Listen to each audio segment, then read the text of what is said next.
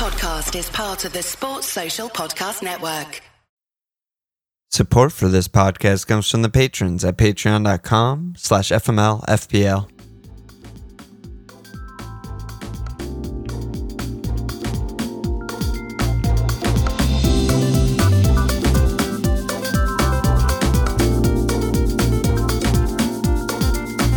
Okay, welcome to another Fireside Chat. This is Alon. Today I'm joined by Michael Cayley of the Double Pivot Podcast. How you doing, Michael? I'm doing well. Thanks for having me. All right. So we're going to kind of just get your take on a bunch of the relevant fantasy teams and players in the game and just rapid fire through them, even though I know you're opposed to FPL and fantasy. Let's start with... Let's start with Tottenham. You're a Spurs fan. What do you think about Maddo? James Maddison.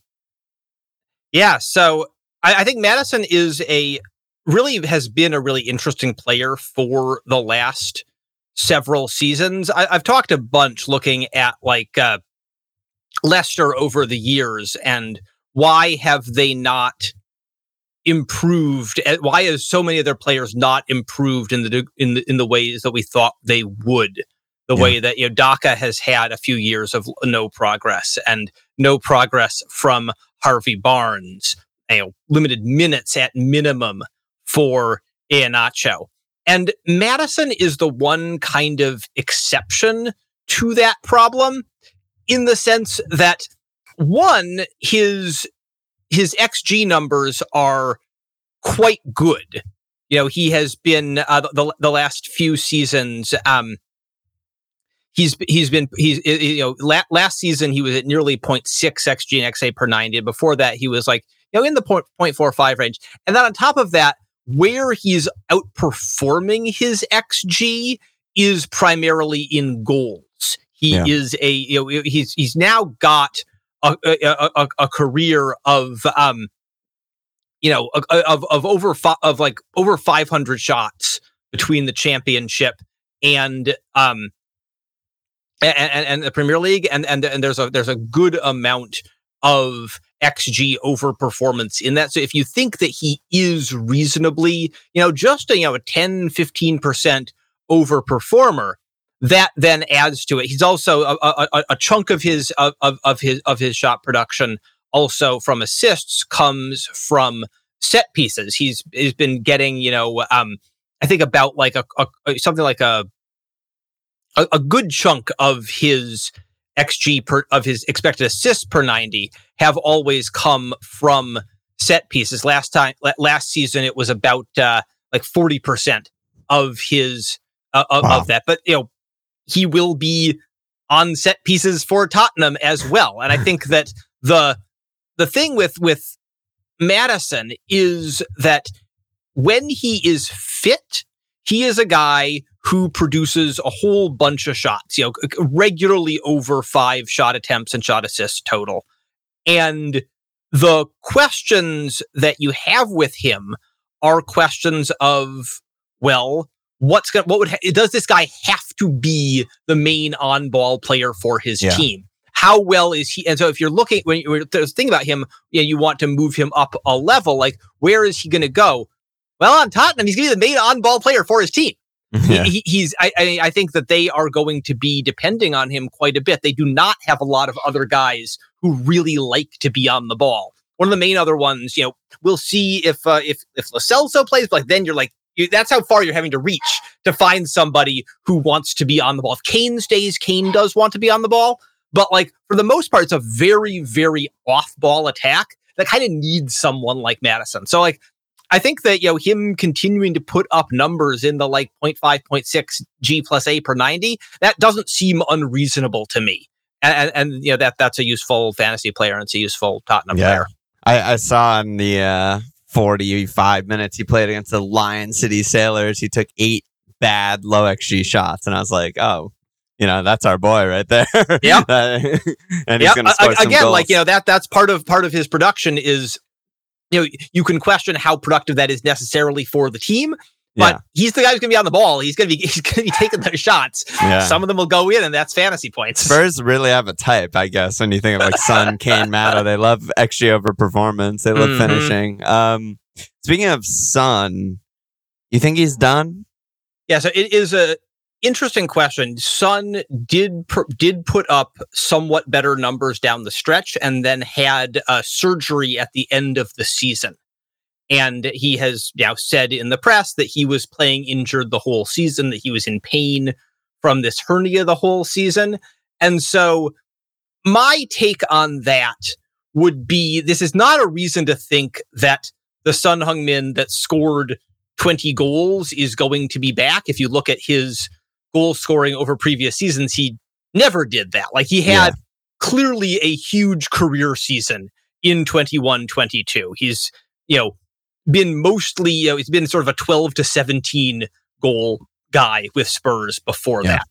And he also had a huge XG spike. He like a 0.5 XG per 90 when he's mostly been in the like 0.3 range with, as you mentioned before, huge finishing numbers. Yeah. So like, I think that in the same way that looking back at 21-22, you shouldn't have looked at Son as one of the very best players in the game.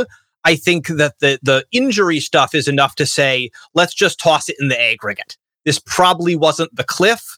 Now you're averaging up a season where he was around, had his worst scoring season and relatively poor XG. And so, you toss that in the average with a, with some sort of age adjustment. And you would think that you would expect pretty good numbers. You would expect, something that's, not, his 0.75 G plus A per 90, which was what he was at before that huge season, probably like, cut that down a little bit. Those were his peak age seasons. I think the worry would be that you have a guy who played injured for an entire season.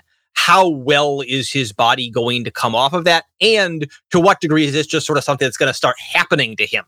This is what happens to people at 31, 32 years old trying to play elite soccer. And don't remind me, it happens to you if you're trying to move also at that age. Yeah, no, bodies just constantly fall apart. The teeth fall out.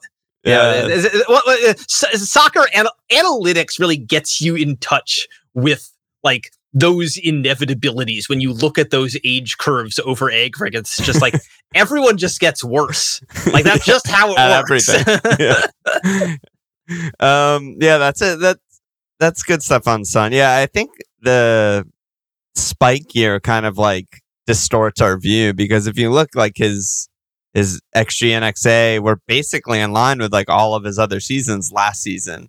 It's just that one season sticks out where he scored 23 and was just incredible. So yeah, maybe back to normal. But I did have a follow-up question on that before we jump to the next team, which is just sort of like, what are the good stats? Like in fantasy, I think we have this constant battle against our own, sort of cognitive biases. And for example, if I'm researching a player who I might bring into my team, if I like the player, I'll probably dig deeper until I find stats that support my priors and be like, yeah, this guy's good and cool. I should get them in my team.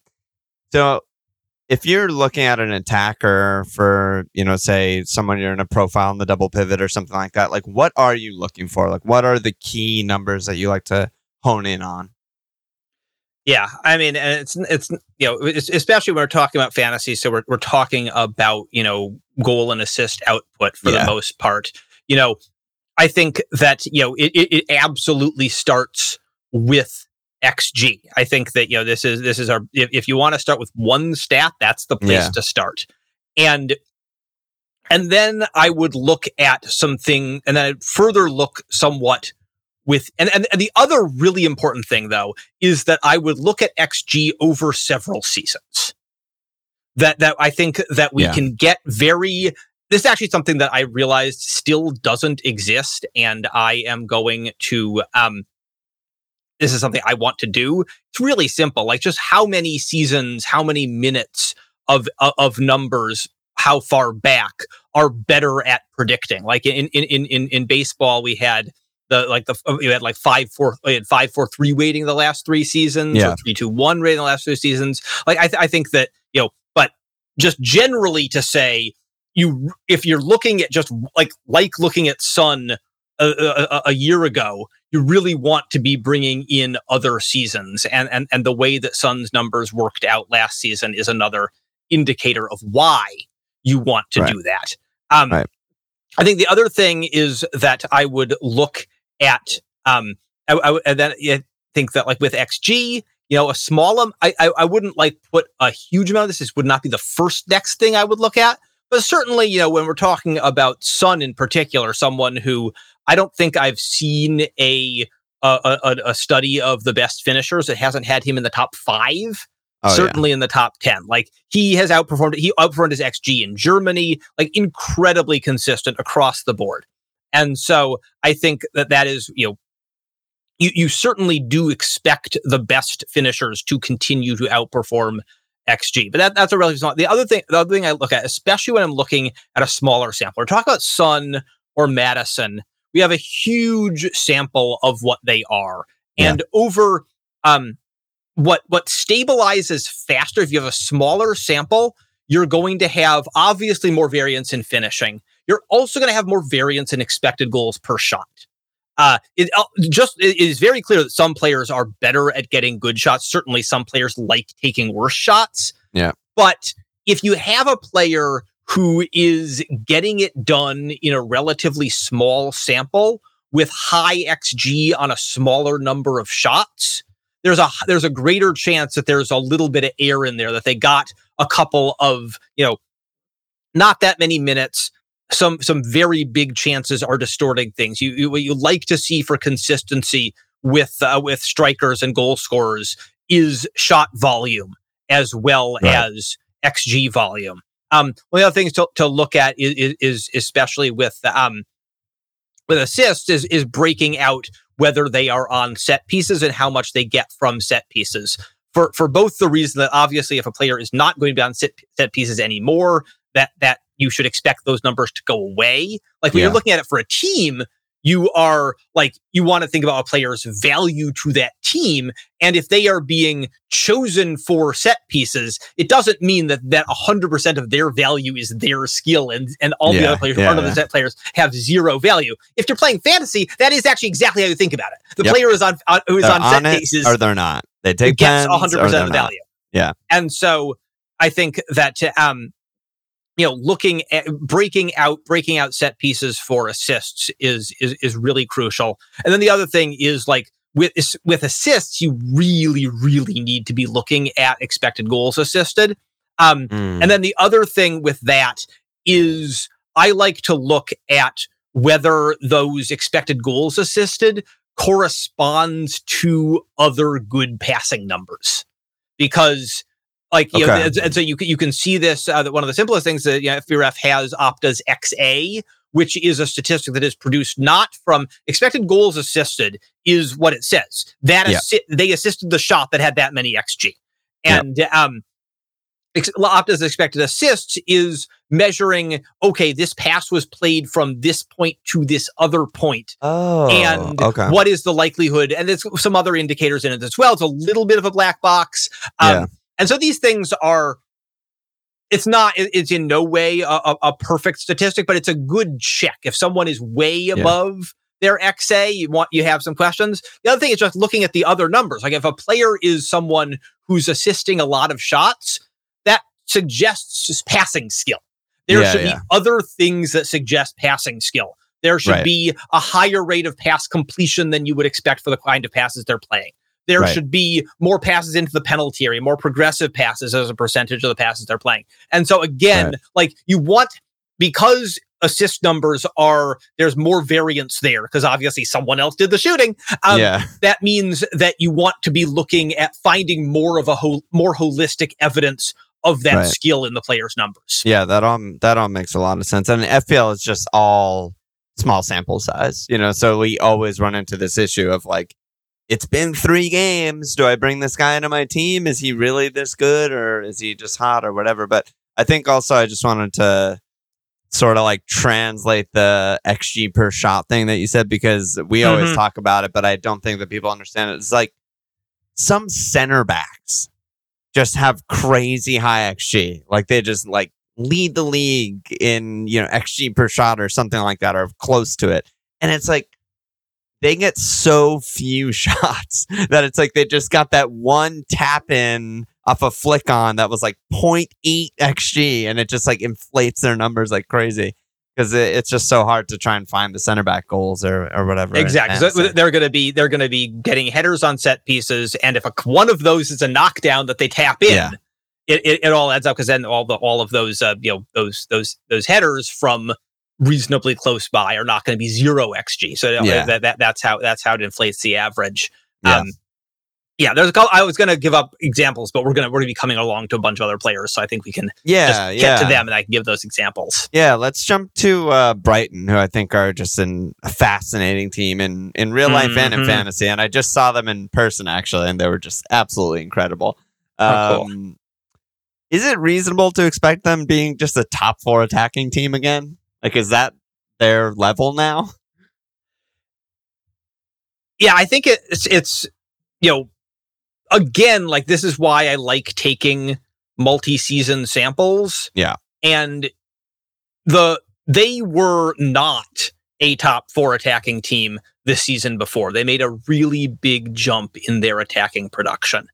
And, you can tell a story about why that happened. That happened because De Zerbi is their coach and they play cool football now. And, it's not a totally unreasonable story, but they got a ton of attacking production, not just from some young guys, but like Solly March had his best career season. I'm so happy you're bringing him up. Had a fantastic season. Trossard had one of his best seasons. Welbeck was very, he didn't finish well, but his XG was quite high. And there's just a lot of players who played very well in attack for this team. And on top of that, they will not have Trossard putting up the 1,300 very good minutes that he did. And so I would expect certainly Gross and March, they have well-established levels of production that they were well above. I would expect somewhat less from that. The positive case for Brighton, certainly, is that Enciso and Ferguson, who are very young, 18-year-olds, both had really huge numbers in limited minutes. Yeah. And generally, like, with how limited the minutes were, I would be skeptical of, if I didn't think there were any air in Enciso's numbers, I would be talking about him as like the next world superstar. This is a guy who had like over 4 shots per 90, 0.67 G plus A per 90, 0.64 XG and XA per 90, while playing as really a 10 or a winger, attacking midfield, basically never as a center forward. But it's 800 minutes, mostly as a sub. I think that there's some limitations. I think Ferguson will have limitations on his minutes as well. But the positive case, I would certainly expect them to fall back some in their attacking production because of the number. It's very hard to look through this entire roster and find a player who didn't have at least a very good for them attacking season. And that doesn't happen very often. No coach can make every single player have a very good for them attacking season. Yeah, that's kind of where I was going to go. It's just like, what is their talent level, right? Because like it's hard to imagine that, like you said, like a coach can just take Solly March from like 0.15 to 1.8 XG per 90, XG plus XA per 90 to 0.55. Like, I'm just like, what is happening? Like, everyone's getting March in fantasy, and Walsh and I on our podcast are just like, he's Solly March, he sucks. So yeah, I think that's a really hard one to evaluate, and they're priced accordingly. Like, they're priced not that highly. They're not like one of the big teams, and everyone's having a tough time sort of like separating out. Like, wait, but they're so good. But wait, they're priced like a mid-table team. Like, what do we do with that? And then I guess just a specific player that's new here is João Pedro, which was not a cheap purchase by them. Just wondering what you think of him this season. Yeah, I mean, so I like João Pedro very much as a signing for Brighton for the medium term. Okay. I think that between João Pedro and Enciso and Ferguson, they have a ton to dream on for the near future. But João Pedro is very much a bet on his ball progression.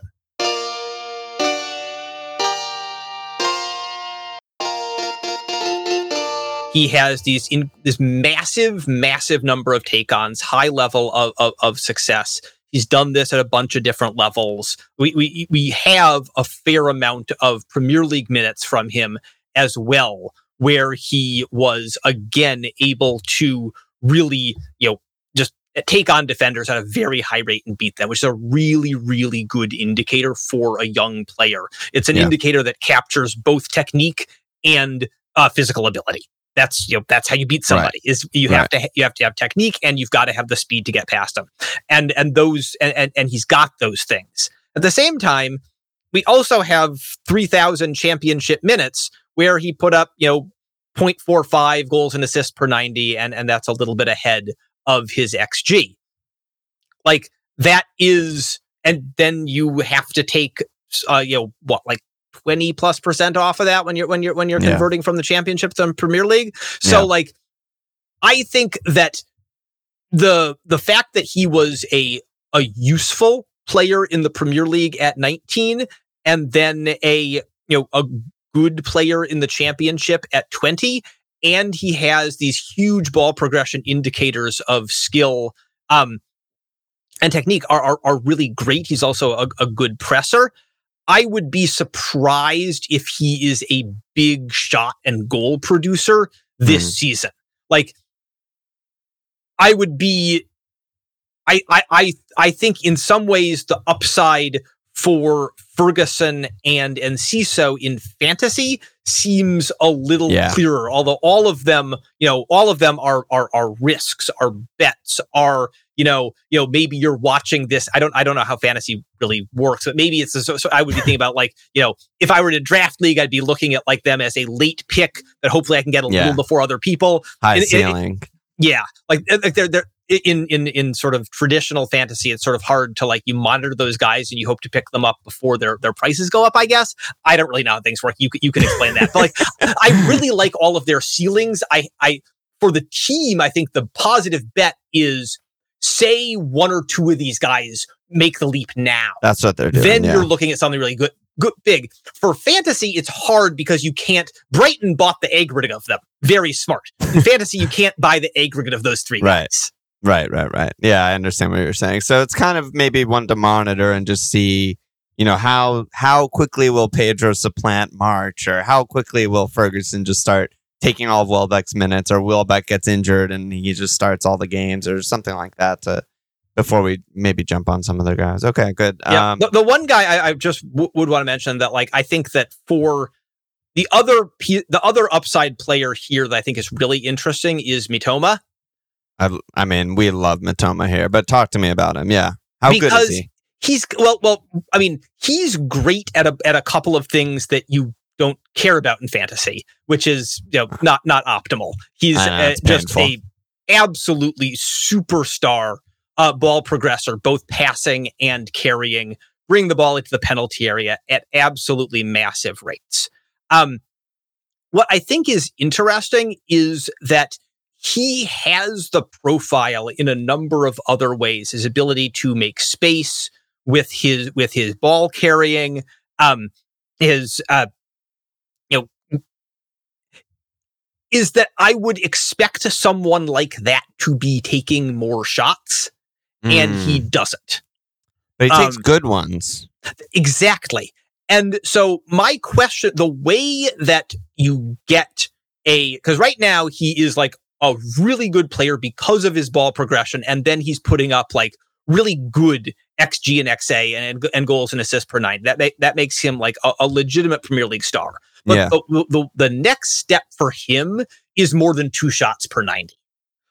If this guy was getting 3 or 3.5 shots per 90, it would be very easy to see him as a star and see him putting up much bigger fantasy numbers, and that doesn't seem super unreasonable from the rest of his profile, especially if the team is going to lean more on him this season. So like the thing that puts a ceiling on his production is the number of shots that he's taking. Yeah. And like, how weird would it be if he started taking more? It doesn't seem that out of the question. Again, these are all upside pieces that I like. Yeah, but my question, I guess, would be also, did he just have a crazy career peak year? Because we he came from Belgium playing 1,100 minutes. We have like nothing on him. He just came out of nowhere. Is he like, we're talking about him as if he's a star, and watching him is so exciting, and I like to watch him, so I'm happy to accept that. But at the same time, right, this is 2,300 minutes in a top league. Yep. Like, how much... there's a lot of variance still in his game. Exactly. Right? He could just go the other way. And I think that that's a really, really good catch. We're talking about 2,300 minutes in a top league. What's interesting about his Belgian league numbers is that I do have those. The ball progression numbers were elite there as well. Oh, okay.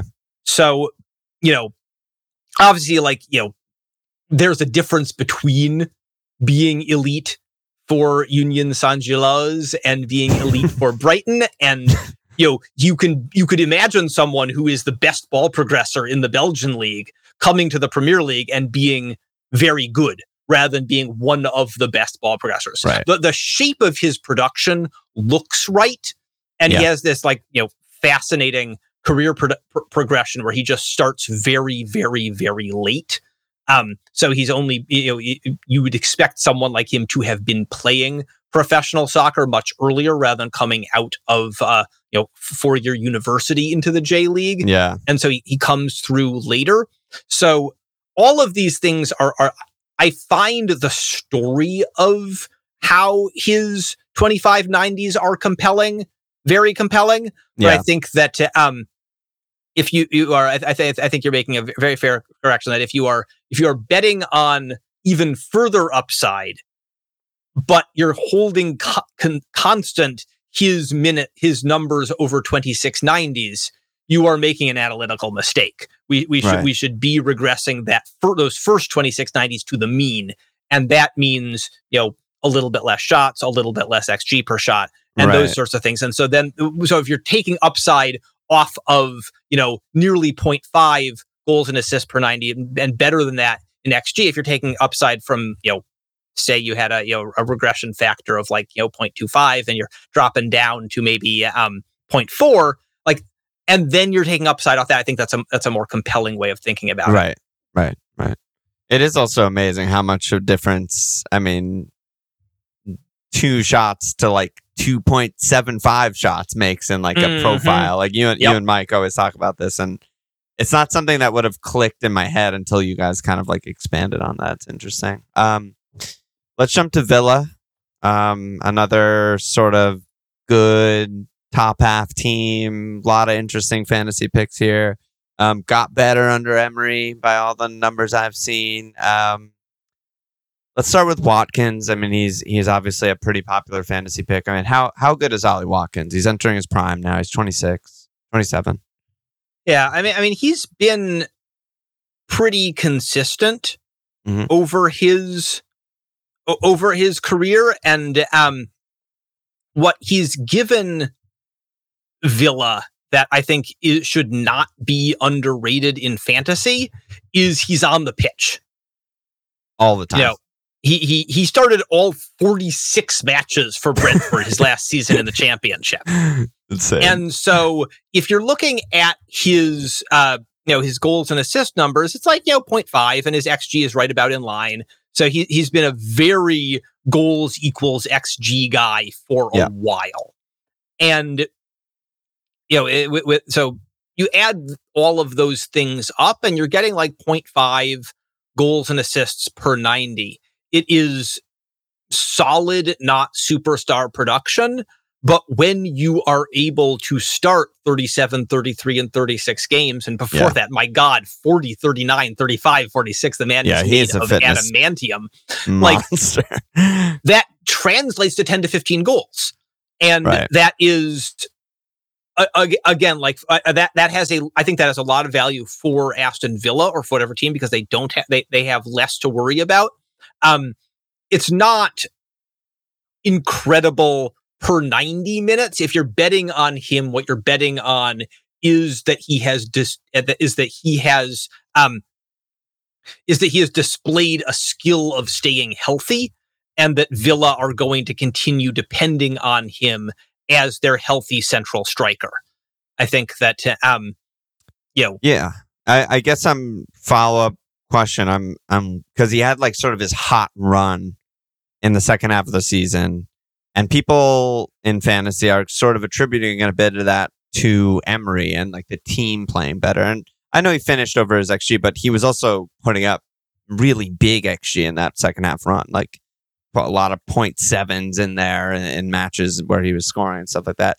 I guess what I'm asking is like, do your numbers show that?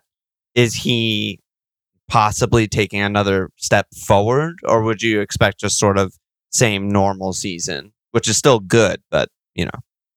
Yeah, I mean, you can't rule anything out. Unai Emery does not have like a major history of getting great performances out of his strikers. He's had a lot of, you know, workman-like strikers in high possession teams. Yeah. And Aston Villa down the stretch last season, they had so it's a weird run under Emery because it starts out quite poorly, and then picks up, and they did down the last like month or so of the season play at a pretty high level.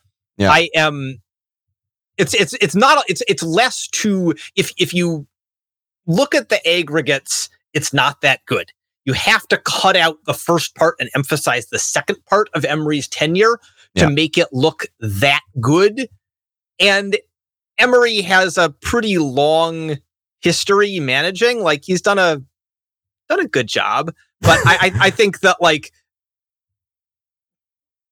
I would want to see some, like, I feel like I know who Unai Emery is. I feel like I've seen Unai Emery teams play a lot of football. Yeah. And it's good. He gets, I think he is a positive manager, and he also has some some weirdly amazing knockout tournament results. But he, for the most part, likes to play a very defensive possession style. He likes to get a lot of defensive work out of some of his tens, and he likes to have one or two runners who are going to be getting shots on the end of it.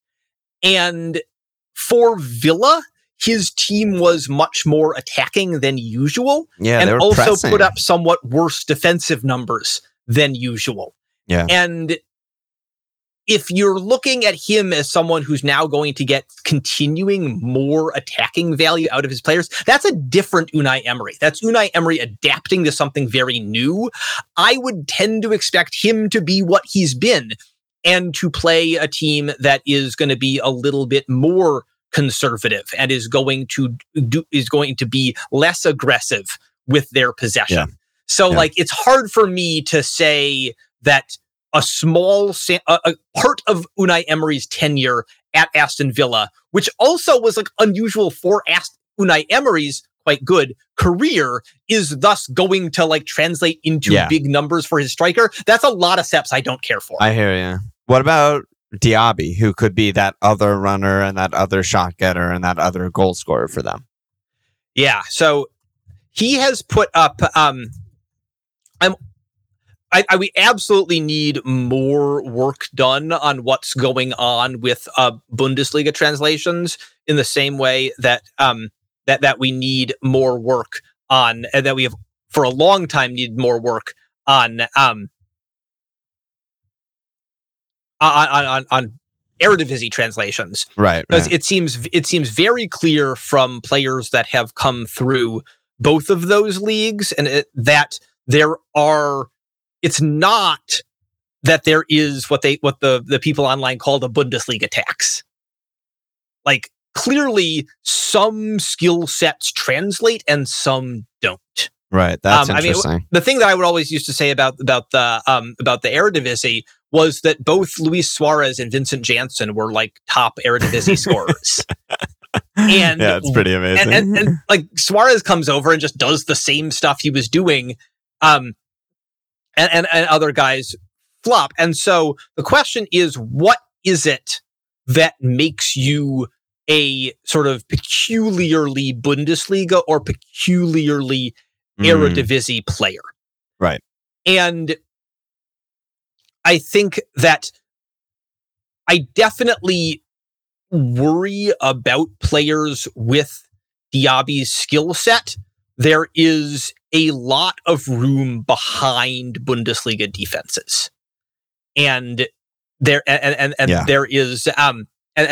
players who really are focused on exploiting that space, which is what he does. He runs in behind and he carries, and then he's very, very good once he's done that about picking passes, and so his numbers end up being high expected goals assisted, with relatively few touches and without amazing passing numbers, because what he's doing is he's being able to play those most valuable of passes where you've beaten the defense, gotten your head up, and you're looking for someone who can basically tap it in. And I definitely, like, this is not me saying I think Moussa Diaby is going to fail. I do not have done the work to really identify this. But I definitely do worry about whether the things that he has done the best in his career look like the kinds of things that are somewhat easier to do in the Bundesliga. I think that you would want to look at his international numbers as well here, and they are quite good. They are quite good.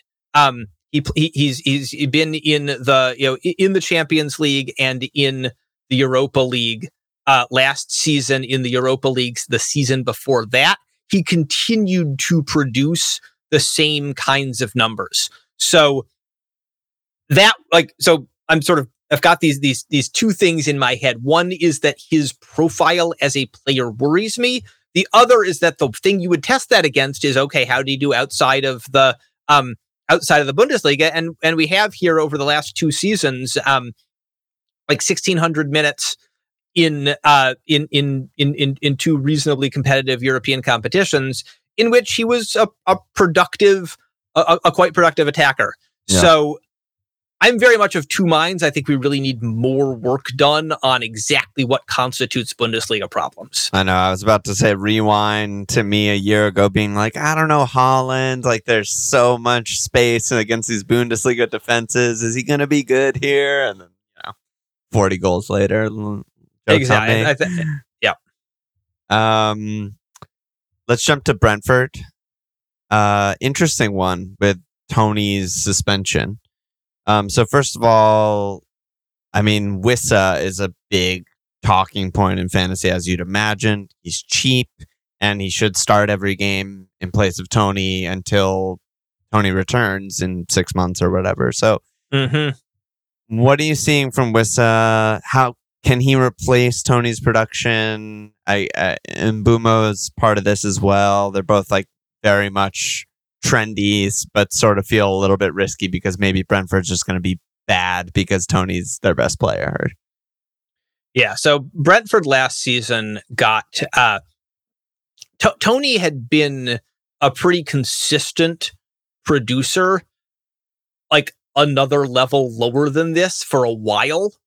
And this last season was the first season that Toney put up those, like, over 0.5 XG and XA per 90 and goals minus penalty kicks to match it. He really had not been that player before.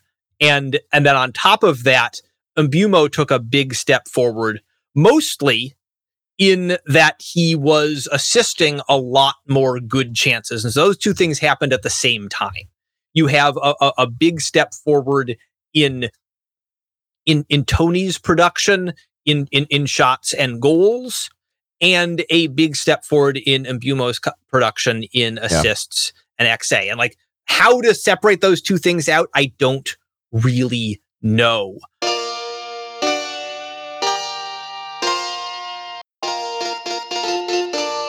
I do think that, you know, last season I was somewhat shocked how good Brentford was. It's incredible. I expected them to do more to build out their team, and they stuck with this very, very cheap, mostly guys from their championship run season, and it worked again, which I think is a very impressive achievement. So, you know, I'm less compelled by the regression to the mean argument than I would have been last season. Yeah, but like you're still looking at just a minuscule payroll, and that does tend to project. So like the baseline for them should be a little lower. At the same time, like, you know, they're going to attack with two guys. Yep.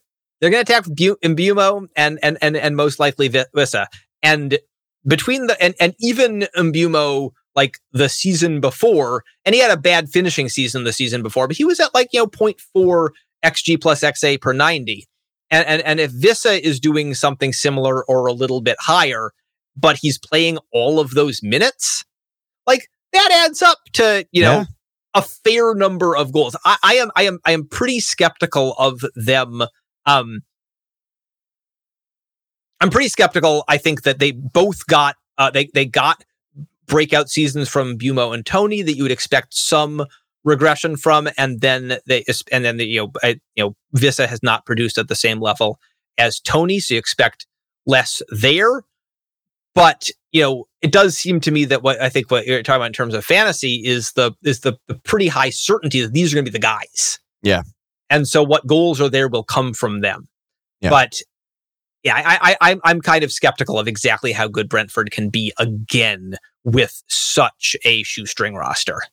Well, Wissa's also just an interesting prospect too, right? Because he was playing in Ligue 2 and put up good numbers. He had one season for Lorient where he was the main man in Ligue 1, and then he's just been a backup for two seasons.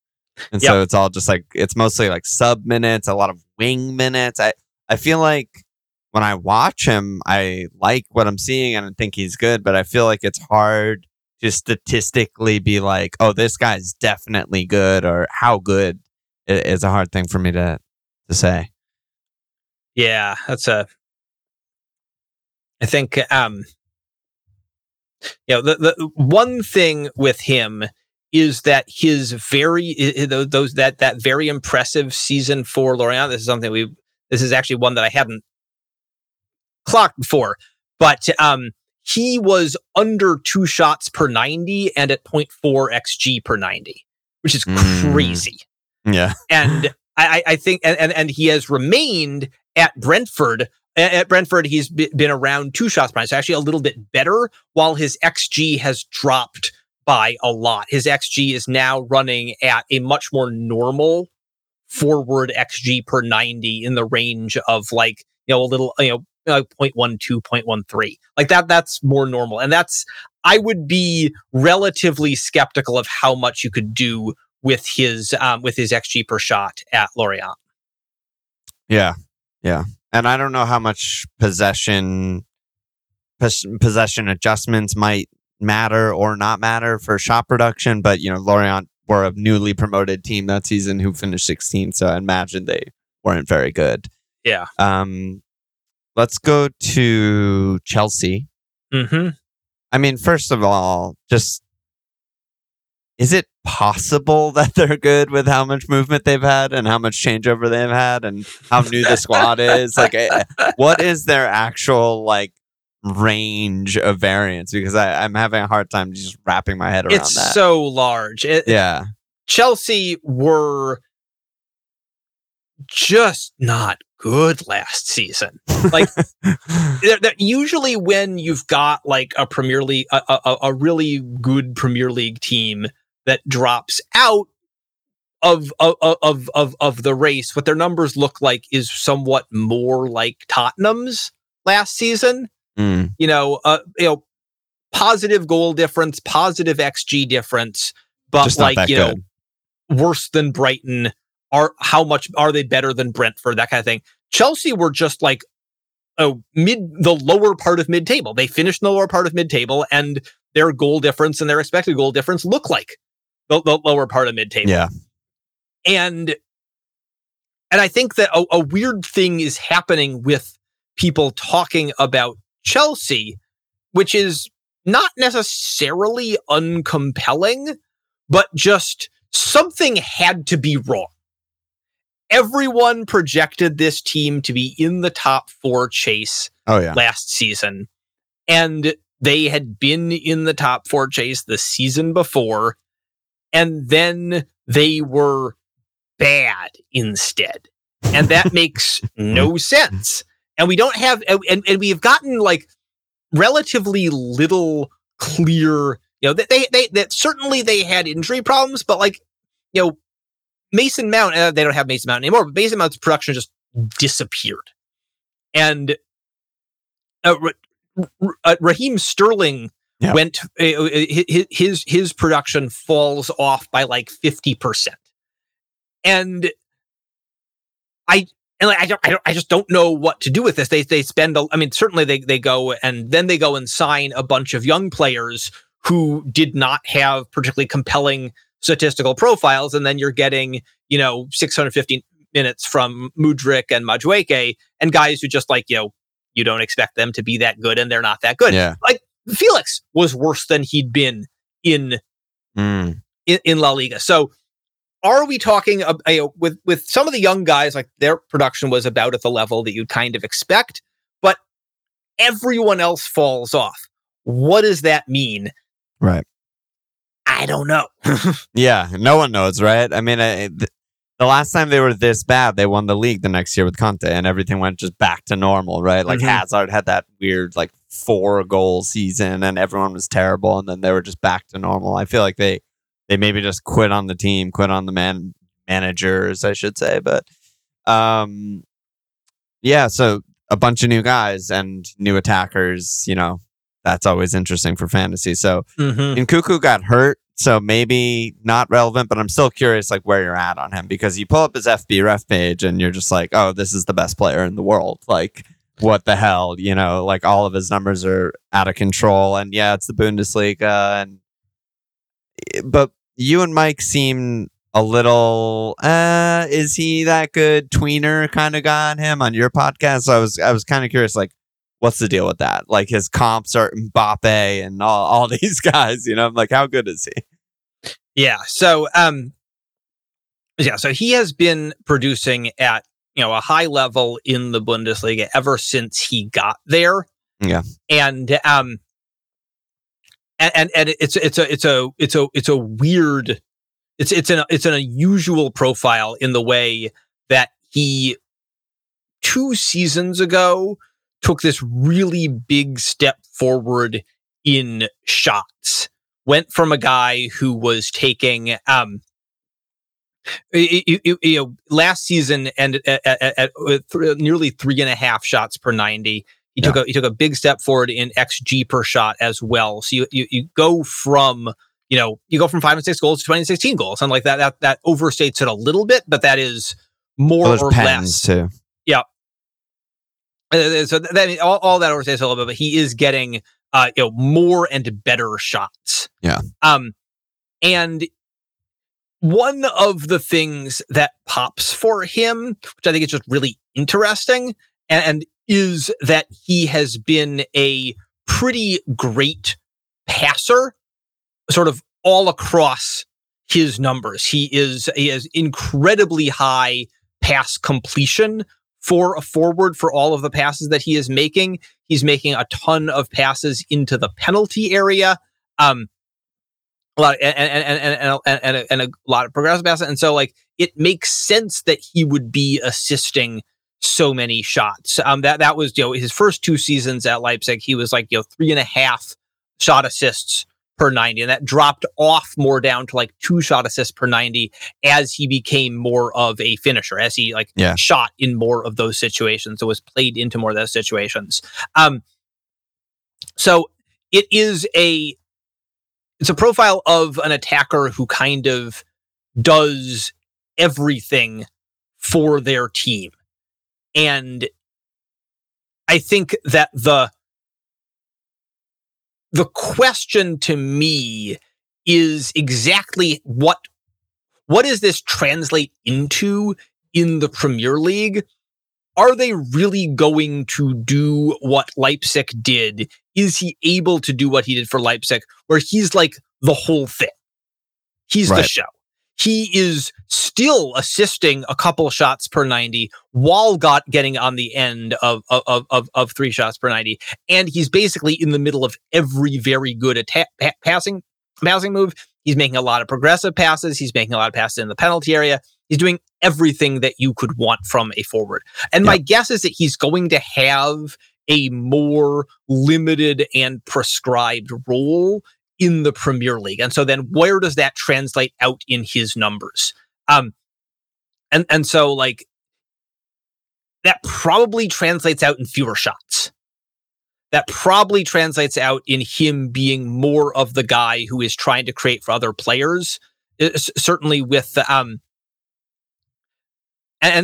that's I'm kind of interested in, like, if they can get the whole Nkunku package to translate, certainly that's a superstar. Yeah. I kind of expect that one of those things is going to fall by the wayside, and they're going to try to focus more on one specific area of his production rather than running the entire team through him the way that Leipzig did. And that's because of the league difference, or just because tactically that's, Poch isn't like, we're not going to run this isn't Messi, we're not going to run our entire team through him, or like why do you expect that, Yeah, and it's definitely it's the league difference, and it is, the way that Leipzig have been constructed. This is they were, when Nkunku was fit, If you look at the they'd have Andre Silva and Timo Werner as attackers, and they'd have Szoboszlai as another passer, and he would the guy that you would want to focus everything through would be Nkunku, whether it was Szoboszlai passing it to him or him creating for those two strikers. He would be the linchpin in either of those things. Yeah, and I with the number of players that Chelsea have who want to be on the ball, I am not sure how much he's going to be the guy who's just always on the ball in the middle of a big attacking move. I see. Yeah. And then what about Nico Jackson, who might actually be the recipient of a lot of these passes, right? And yeah, we expect him to play 9 and Nkunku to sort of be behind and floating around, right? Yeah, and Jackson is another interesting one. Again, a player that I like a lot. But one of the things that really sticks out in his numbers, there's certainly a fair bit of air in his finishing last season. But even taking that, 8 xG and 12 goals, even taking that out, it's good numbers. But what really pops for him is that he does other stuff on the ball. Okay. It's a shot light striker, just 2.3 shots per 90 and high xG per shot. So you expect some amount of regression there. What's really impressive is he's a good outlet, running the wing or running the channel, and then once he receives the ball, he's very good at making the next pass, whether it's a pass in the penalty area, whether it's just safely retaining possession, high pass completion. Good numbers of progressive passes and carries, and then going along with that, good numbers of shot assists. And what makes his numbers stand out, and what makes him look like a really good buy, is not him getting on the end of things at a hugely high rate. And it's a relatively low number of shots. It's everything else, and I like that a lot in his profile. And so you can imagine, with him and Nkunku, either that having two guys who like being on the ball that much together is like too much of that. Yeah. Like, they're going to the question for Chelsea is how do they get enough shots out of two guys who really like, and a big part of their profile is creating shots for other players. Right. How does that balance out? And you would really like, it would be nice if there was somebody there. Honestly, like, I know that everyone at Chelsea hates him and he's clearly unhappy it didn't work out, but like, a João Pedro is João Felix is exactly the guy you'd want. Somebody that all they do is get on the end of other people's chances. Yeah. It's a weird balance, and like that's what they're going to have to work out. With questions about how things translate from the Bundesliga plus the tactical balance, it's a really interesting question. I think that like, I like both of these players. I like both of these signings. I think that, you know, are they elevating a team from the mid-table? Are they elevating a team that like throw away last season away? They've got like the third or fourth largest payroll in the league, so they should be the third or fourth best team. That's the bigger question. That's is why the range is so high, right? Yeah. It's where do you begin? Do you begin from a 12th place team or do you begin from a 4th place team? Yep. Yeah. Can you explain to me, like I'm 5 years old, why 2.3 is light on shots and 3 is a good on shots? 3 per 90 and 2.3 per 90? Because on the season, that's what, 25-ish more shots, and it doesn't seem like a lot, but it is. Yeah, so I mean, it's 2.5 is more shots. If you're getting high rates of XG per shot, you're talking like, you know, 4 goals. That's a lot of goals. Yeah. I think that one thing here is it's worth noting the difference in position with getting 3 shots per 90 while playing as a striker is sort of like basically the line, like what you're looking for in like a big like superstar shot striker, like shot monster numbers is 4 shots per 90 or more. Kane. Exactly. Yeah. That was what popped in his numbers from when he was very young. And for the most part, shots are a young player skill. When you look at age curves, what tends to happen is that players come into the league at about the highest level of shots per 90 they're going to have. Maybe you can have a little bit of a spike later, but it tends to. And the way that they improve is by maintaining that shot level while increasing XG per shot. And you can kind of think of it, it makes sense. Like, as you learn the game, you learn the spaces, you're better at getting into better positions to get shots. And that's more of an old player skill. Mm-hmm. And that's how strikers tend to age. Kane is aged that way. Kane gets fewer shots than he used to, but gets very good shots. And he also he's added like shot assists, which is less usual. But so when you have a young player who is playing as a striker like Jackson was, you really want to be in the 3s because like when you're dependent on old player skill, if you're dependent on getting having very high XG per shot, and what you expect is that the shots are going to decline, and that means the XG per shot needs to get even better. And that is relatively unlikely. I see. Whereas, you know, Nkunku, because there's so much other stuff in the profile, you know, getting over 3 shots per 90, like, you know, that's an okay, at least okay striker number. And then he was getting pretty good shots for the most part. When you're also getting all of those shot assists, and a ton of possession value as well, that's a huge shot number. It's not that like 3.3 shots is, you know, that makes a player. Yeah. It is that plus all of the other stuff that you're getting is very, very good. Yeah. And it's a lot of this is, well, I mean, it's fantasy relevant, but some of this is projectability, which like in fantasy, we don't really care about because we're just looking at one season. Right. So it's interesting.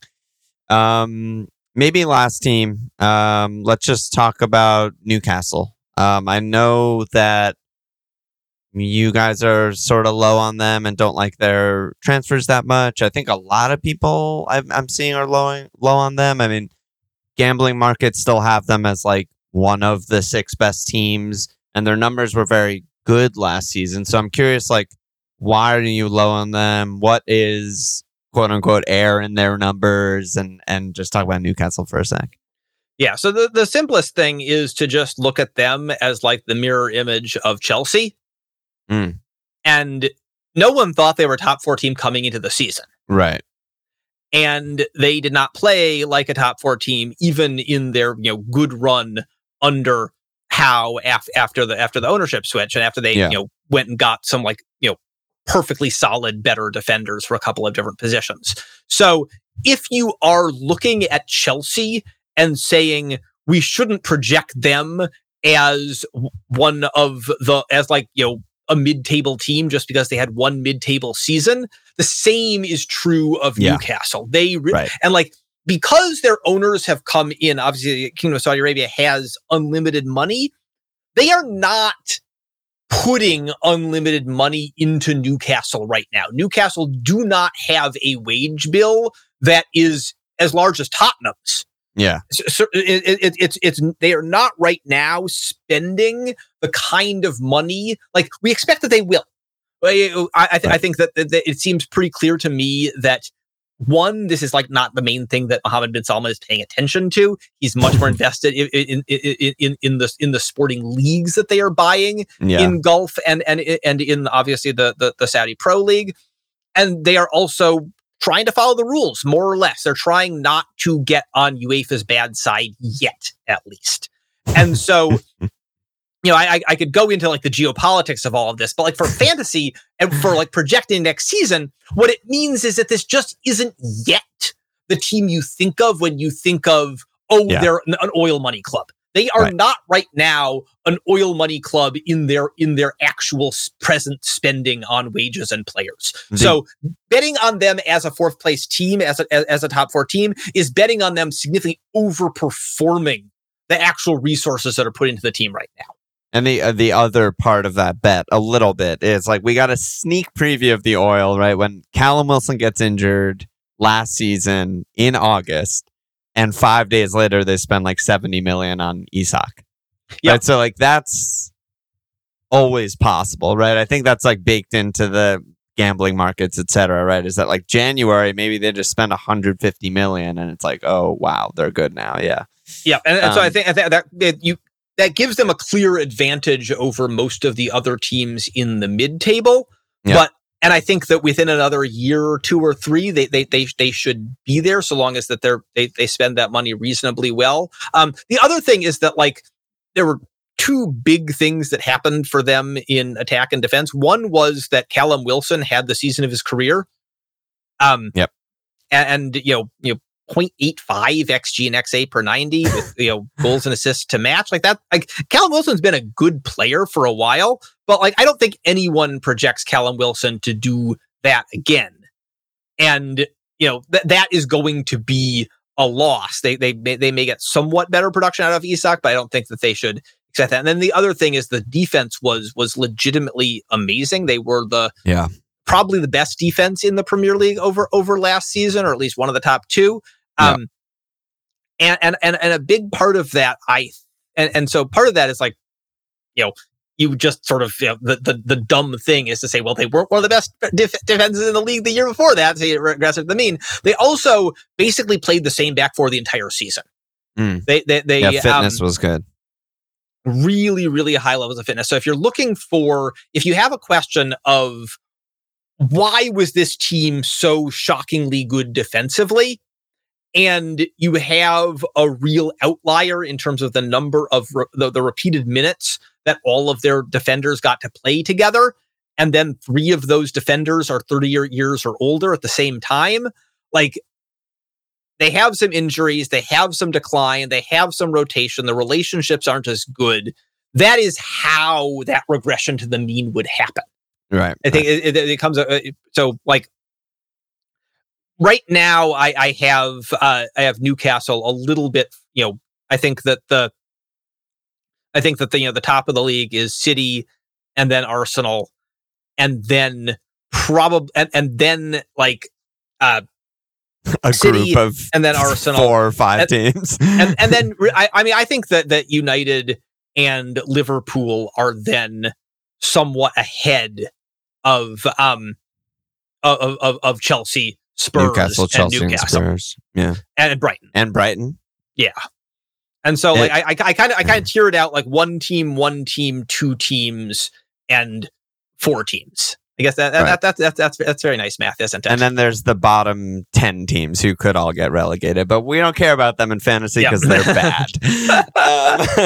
Let's end it there, Michael. Where can people listen to your pod and follow you and all that kind of stuff?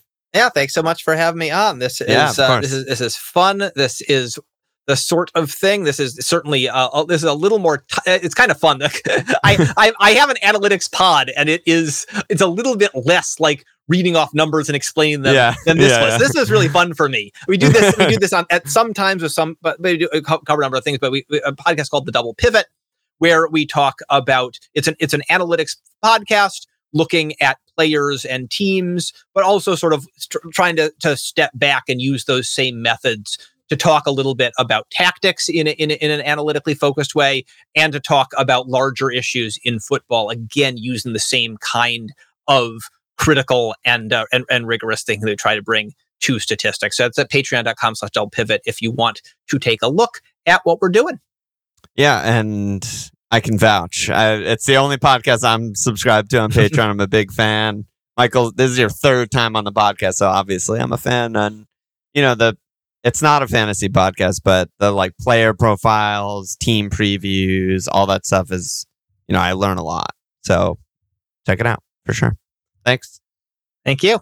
I'll see you later. Bye. Sports Social Podcast Network.